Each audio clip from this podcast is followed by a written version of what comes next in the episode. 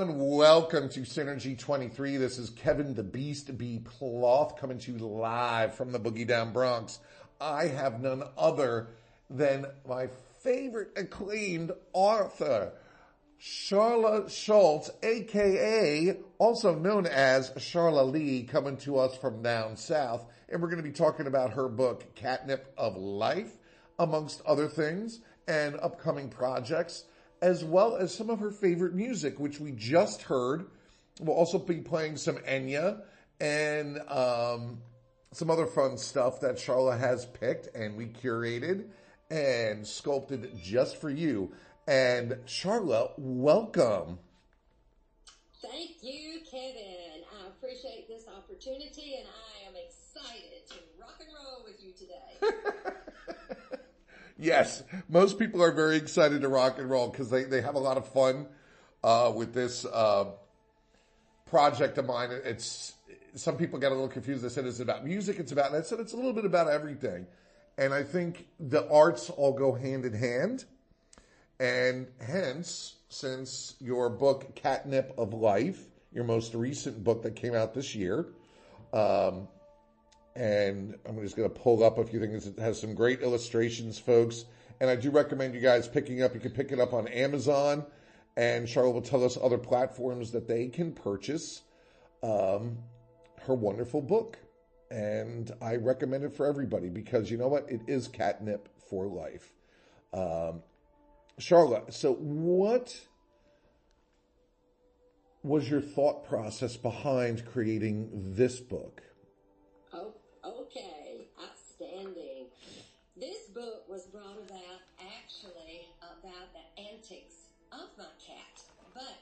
is not about cats. It is about life. And within life, what would give us excitement and also give us tranquility? Ah, there you go. Tranquility is important. I'm a huge nature buff. So I made the connection of the walking hand in hand with Mother Nature and I associated it with catnip because catnip is exciting and is relaxing. It it actually does. It's almost like um, soup for the soul. Now, uh, in your your book, uh, before it starts into the book, you uh, quote William Blake. Is he one of your influences or inspirations? His quote was just inspirational. I usually go out on the internet and I search various writers and various quotes to bring in information that I feel like would be a good fit. And that was just an excellent fit for what I was putting into my book. And I want to mention to you because of something that you said in the very beginning about the music. Mm-hmm. This is a book of poetry. And a lot of people, when I tell them that Catnip of Life, or if they go on Amazon and look for the book and they see the word poetry, unfortunately their first thought sometimes is, well, I don't like poetry. Well, if you don't like poetry, then you don't like life and you don't like music.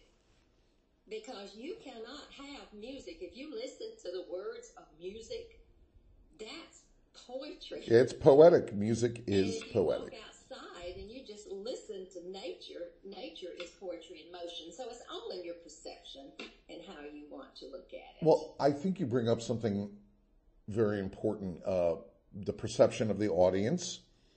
Um, uh, prior guests, one thing that we all agreed on and discussed is about the audience, how important they are, how important it is to make them work, but the utmost importance is getting their attention. And in this day and age, with all this technology, um, it's very hard to get people's attention and keep it. So, with that being said, what do you do to keep your audience and to keep them coming back for more, for more of Sharla Lee? Basically, educating them. It's I am a teacher. Yes. So I try to educate them on the importance of nature. And I've done a lot of studies and found out the statistics about nature and our spending too much time indoors. That's the digital world now. We spend too much time indoors and we do not allow our mind and our body, our soul to get out into the natural world. And the natural world is where we pull our energies. Yeah. So anytime I can write an article or I can speak with someone and talk with them and I find out in any situation where they might be stressed or overwhelmed with something, my first thought is, okay, you need to go out in nature. However, that's not always convenient. So that's where the book comes in. Because in the book, it's written where you can visualize what you're reading. It's not something that you have to stop and think, oh my goodness, what's this author trying to tell me? Because that happens a lot of times with poetry. Yeah. But it creates a picture. And when they get to the end of that poem, then they can see what they have read, and it also gives them enthusiasm to one day go out and find it. Very good. Very well said, Charlotte. Um, I'm going to read a passage from your book, um, and it's called The Day Will Pass By So Quickly. Like the morning glory and bloom, lasting for a single morning, dying in the afternoon, absorb the sunrise beginning each new day, carry glory in your heart as your mainstay. Real morning splendor, regardless of the season, lies undaunted, breathless, amid a pied shade of crimson. Every morning greet sunrise, refreshed anew, survey the horizon with joyous review. So, why I picked that one out of a very extensive book, um, it, it's what painted a picture for me, but for you writing it, was it a morning? Or was it a specific morning that happened to you that made you want to write this and then publish this? Okay. My writing comes sporadically. Yes. The visions and the thoughts that I, ha- I have are very momentous. That particular one could have very well been on a morning when I walked outside and saw the glory of the heavens. And when I saw that, then the words immediately came to me. I am visual. So the majority of my writing and the words that you read in here actually come from things that I have seen. Some of them are things that I have not witnessed, but I maybe I have seen pictures. Say, for example, the pink grasshopper. There's one in there about a pink grasshopper. Yes. And you might not even know that that exists. But once you read about it, it's like, wow, where would I find that? Well, it's rare, and your chances of finding it. But when you step out into nature, expect the unexpected. Uh, and, and I think that's a good motto for life. Expect the unexpected.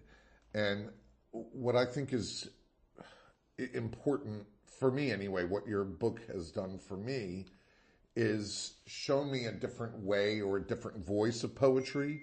Even though I've written poetry, our mutual friend Aaron has. I mean, our perceptions are all different.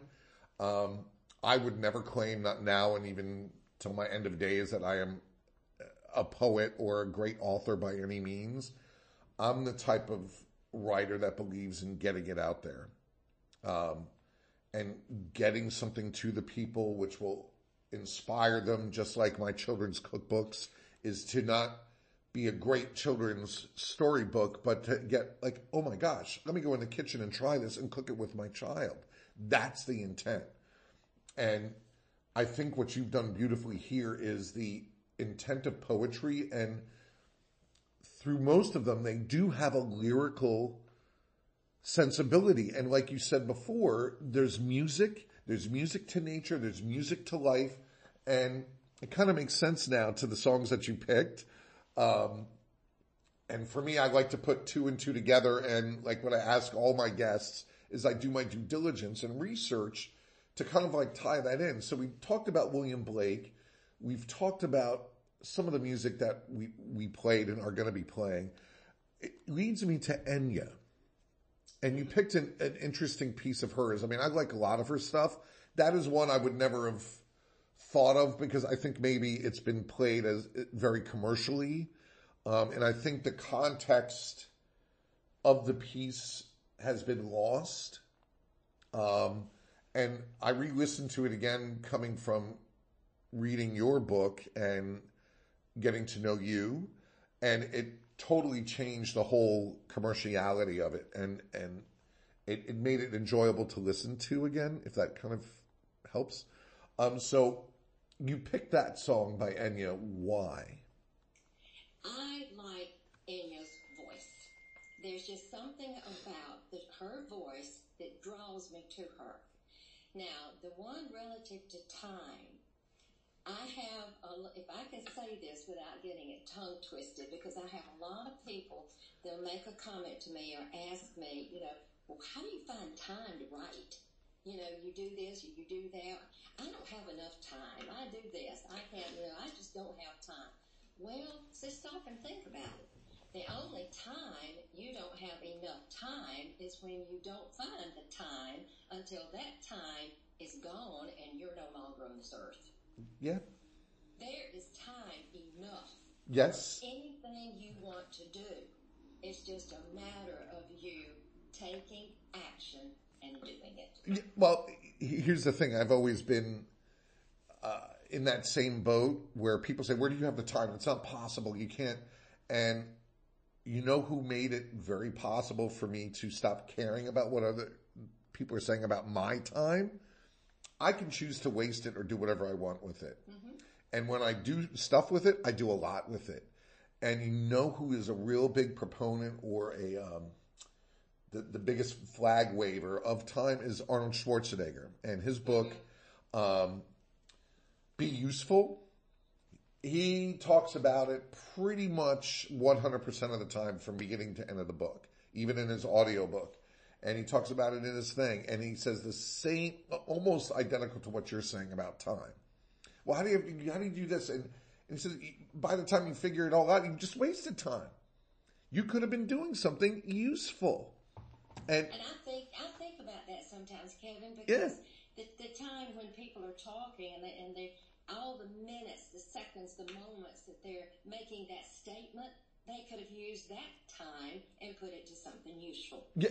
Well, again, yeah. I, I think a lot of it has to do with how coachable and teachable you are, mm-hmm. how you take everything as a lesson instead of an obstacle or a hindrance or a complaint. Um, and from what I've gleaned from you over our period of time knowing each other is that it's how you're brought up. It's also your, your power base, i.e. whatever your faith is. Um, this is not that type of show. We're not going to get into that, but I've always found that people that have a, a faith based relationship to their belief system and morals and, and vision, they tend to be more successful and tend to be more fiduciary with their time and other people's time. I, I believe it too. And also the, the last part of it, especially because it's not so much what you are doing for yourself. It's what you are doing that you can give to others. Yes, yes, yes. Yes. And that, that's my goal with what I'm doing with catnip. I want to spread the word catnip so people understand that that's, we have such a. You just don't want the hairballs. You just want the, the cat. we, we, take our world for granted, you know? Yeah. We, just, we do. And all we do is sit in, we sit the statistics of sitting in front of a digital, digital instrument, you know, all day long at that computer or television or, you know, mobile phone it's, it's staggering. It's staggering. And our, and our children, they spend four to six hours in front of a, of a screen and four to seven minutes in an outdoor structured environment. A lot wrong with that picture. You know, we really need we need to get the word out. Yeah. To spend more time in nature. That's where we pull our energy. Uh, well, I also say more time in the kitchen because you're you're cooking up creativity. Um, you're cooking up interactivity and th- there's no right or wrong. It's the same thing with poetry. Like there's a lot of pundits out there, um, and especially uh, there are several publications, you know, about poetry, and uh, I, am not going to say names, but there are a lot of sticklers. And, and, you know what? I always say, if you say one plus one equals five, go go with God. You know, um, so I feel there's no right or wrong to that, but yes, you need to be outside. You need to be doing something. And if you looked at, uh, I told someone the other day, I said, go look at your screen time. And then someone said, well, well, Kevin, your screen time. And I was like, hold on a second, take a look again. And they're like, what do you mean? I said, do you see how many hours I spend driving from point A to point B to point C to, to studios to meetings? And I use that for my navigation. Almost 65% of my phone time is navigation. But Wow. so, like people said, how do you budget? I said, I do a few minutes here and there, do what I need to do, and I go about my day. I don't, I, I have no reason to function my life on all of that. I You know believe in getting stuff done. You know one thing that changed my life? And I actually learned this from Hal Elrod. And he is Oh, yeah, yeah, yeah. Miracle Morning. Yes. and he has a new book that's coming out, and I have just joined his community Mm. because he is the one that changed my life with Miracle Morning. I arise every morning between 5:30 and 6 a.m. I am out of bed, feed my cat, go downstairs, and of course I get out of my pajamas before I do this. you know, you could Uh. somebody could take that statement really. Yes, very true. go on a morning walk. Now I'm in my pajamas, but I do get up at 5:30. By 6 a.m., I already have the coffee ready, cat animals fed, everything uh, up and going, and that goes back to um, Schwarzenegger. Even mentioned um, him as well because he says, you know, and, and my partner Julie will always say this is like I am driven. I have a routine, and it's it's a routine I stick with. And one thing I try to pass on to my children is is I tell them, make your bed. Ah, and I'm like, there is satisfaction in knowing that you made your bed at the start of the day. And then you go from there. You know, there's no time to be sleeping in and all that nonsense. Eh, Yeah. Plus, it's so much better to come home and walk in your room and be nice and clean than Yeah, home. yeah, well, uh, unless the cat's got to it, but you know, that's, oh, the cat. Oh, my cat has her heyday. So yes, they do. Yes, they do. So that leads me to the next topic. Now, with that being said, where are you at now with new projects? Um, just to let you know, my prior guests, I, everybody has stuff coming out next year.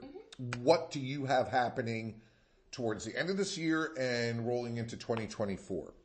All righty. Are you ready for this? Uh, I'm ready. I'm ready. Let's get cooking. Okay, number one, I am in training for the TEDx platform st- uh, stage. Oh, you got to explain that. to- yep, I'm going to be presenting a talk which actually does connect. Uh, I, I won't be talking about my book because that's not the reason for the TEDx. Right. The TEDx is to give an idea we're spreading, and the idea we're spreading is to eliminate a nature deficit disorder that has been in place for over for almost 20 years now. That phrase was coined in 2005, and we're now in 2023, and it's worse than what it was before the pandemic. Mm. So that's what I'm addressing in my TEDx talk.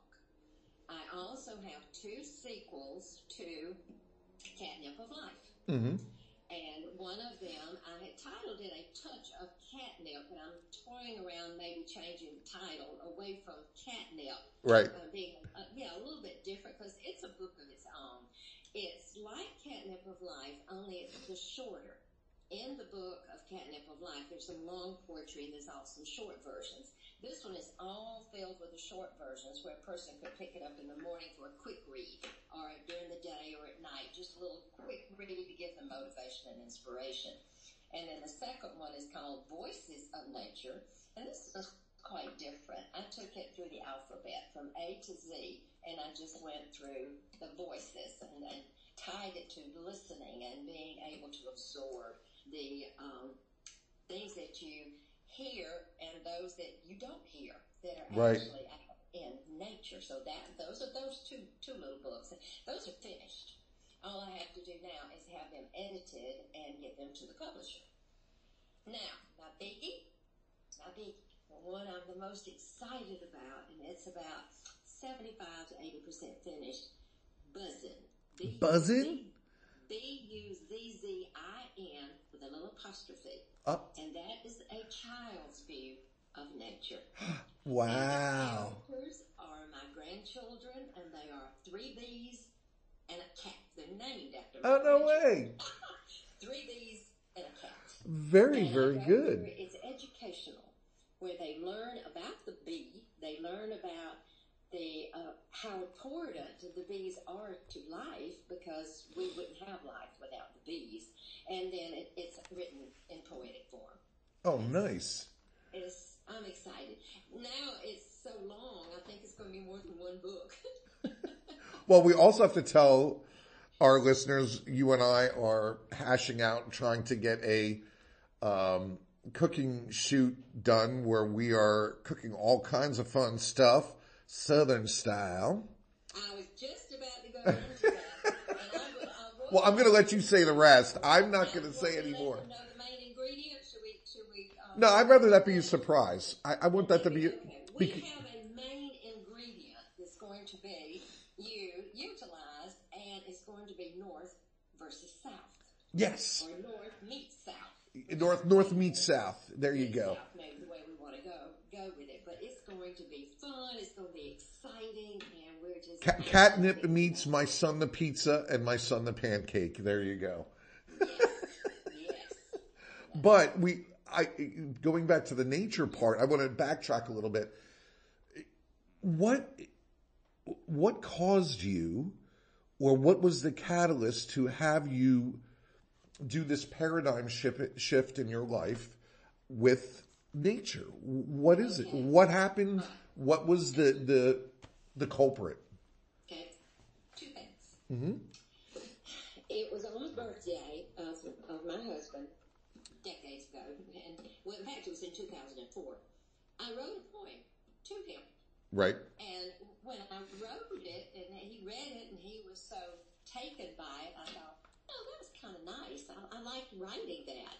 So, because I'm a mathematician and science, those are my areas of expertise in my education career. So, other than that, I decided, well, what can I do with poetry? Make it simple and use it in the classroom. Right. So, I was working with a group of at risk dropout prevention ninth graders. Those are the kids, that's the critical age, ninth grade, where they drop out of school. Wow. I decided, okay, you kids are creative. You have creative minds. No one's tapped into it. So let's have some fun. I said, you're gonna, we're gonna write some word problems. Of course, Okay. no kid writes word problems when you are talking mathematics, but you have to make it rhyme. You have to do it poetically. It has to be lyrical, and we're going to do it where it makes sense to you. Kevin, they jumped on that project. Wow. I had some of the most unusual writings and challenges and problems for the for the other kids to figure out. It was phenomenal. It was so good that I took it and I created an entire curriculum unit called the Poetic Math Challenge. And it it's it was just absolutely phenomenal. Wow. And the second, the second thing now that happened to me, I usually kept a little pad by my bed at night, because sometimes I was I was bad to wake up during the night. Something would come to my mind, and I, I want to jot it down. Well, I woke up one morning, and this little pad was just filled, just all this writing, writing, writing, writing, writing. And I thought, what in the world? I started reading it, and it was actually I could put things together, and I said, "This is poetry. What's going on here?" And all of a sudden, okay, my little angel just tapped on my shoulder, just just whispered in my ear all night long, and wouldn't quit. And from that moment on, I could walk into a room. For example, I saw a picture on my boss's office wall. This this Right. stays with me. It was three little girls. They were on the beach, and you could see the surf. So I went home and I wrote barefoot in the sand. Wow. And just, and yeah. And then I walked the beach and I'd find an empty shell and I look at that empty shell and I thought, well, you know, you're empty, but you once were a habitat. you held life. Mm-hmm. And I don't know how many people have ever thought about picking up a shell and thinking that once had life inside. And I wrote about it. Very good. Bravo. Yeah. So that's how it started. Well, there you go, folks. That's how it starts. A book by the table, your thoughts, write, write, write, write, write it out. Um, and again, that was uh, Sharla Lee. And now, Miss Charlotte, we are going to give you the beast question of the week. My team and I cultivate, curate these questions every week. They are a very internal and uniquely cultivated and curated question. So the question for you this week is, what is the best thing that never happened to you? The best thing that never happened to me. Well, the, the best thing that has never happened to me that is in my future is a trip to the Galapagos Islands. Ah, there you go. Very good. Very, very good. Well, I thank you, Charlotte, for your time. And again, folks, uh, this is Charlotte Schultz, aka Miss Charlotte Lee. Go pick up Catnip for Life. Um, where else can people find these books besides Amazon? If they will go on catnipoflife.info, they will gather insight and information into what the reading is about. And there is a tab, a page that will give them a direct link to all my books. Awesome. Again, folks, that is Charlotte Lee, you're listening to Synergy 23 with Kevin the Beast B. Ploth. Charlotte, don't go anywhere. We're going to be tuning in now to one of her song picks, and we will be right back.